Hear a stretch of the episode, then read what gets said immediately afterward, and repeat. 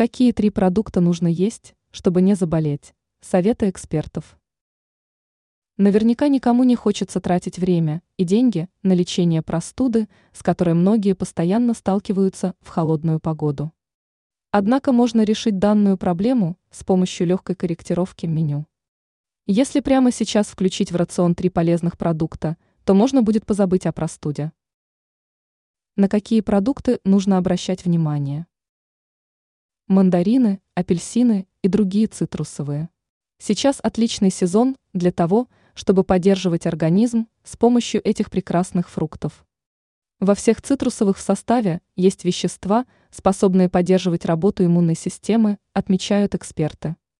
Если у вас есть сезонная усталость, то мандарины с апельсинами помогут вам снова ощутить прилив сил.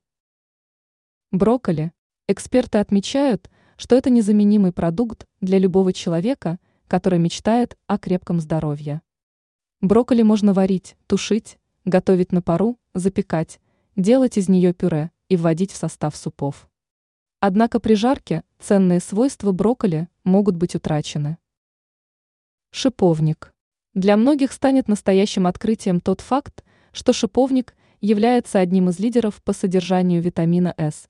Если в течение недели трижды выпивать по стакану отвара шиповника, то можно защититься от простуды. Также вы начнете себя лучше чувствовать.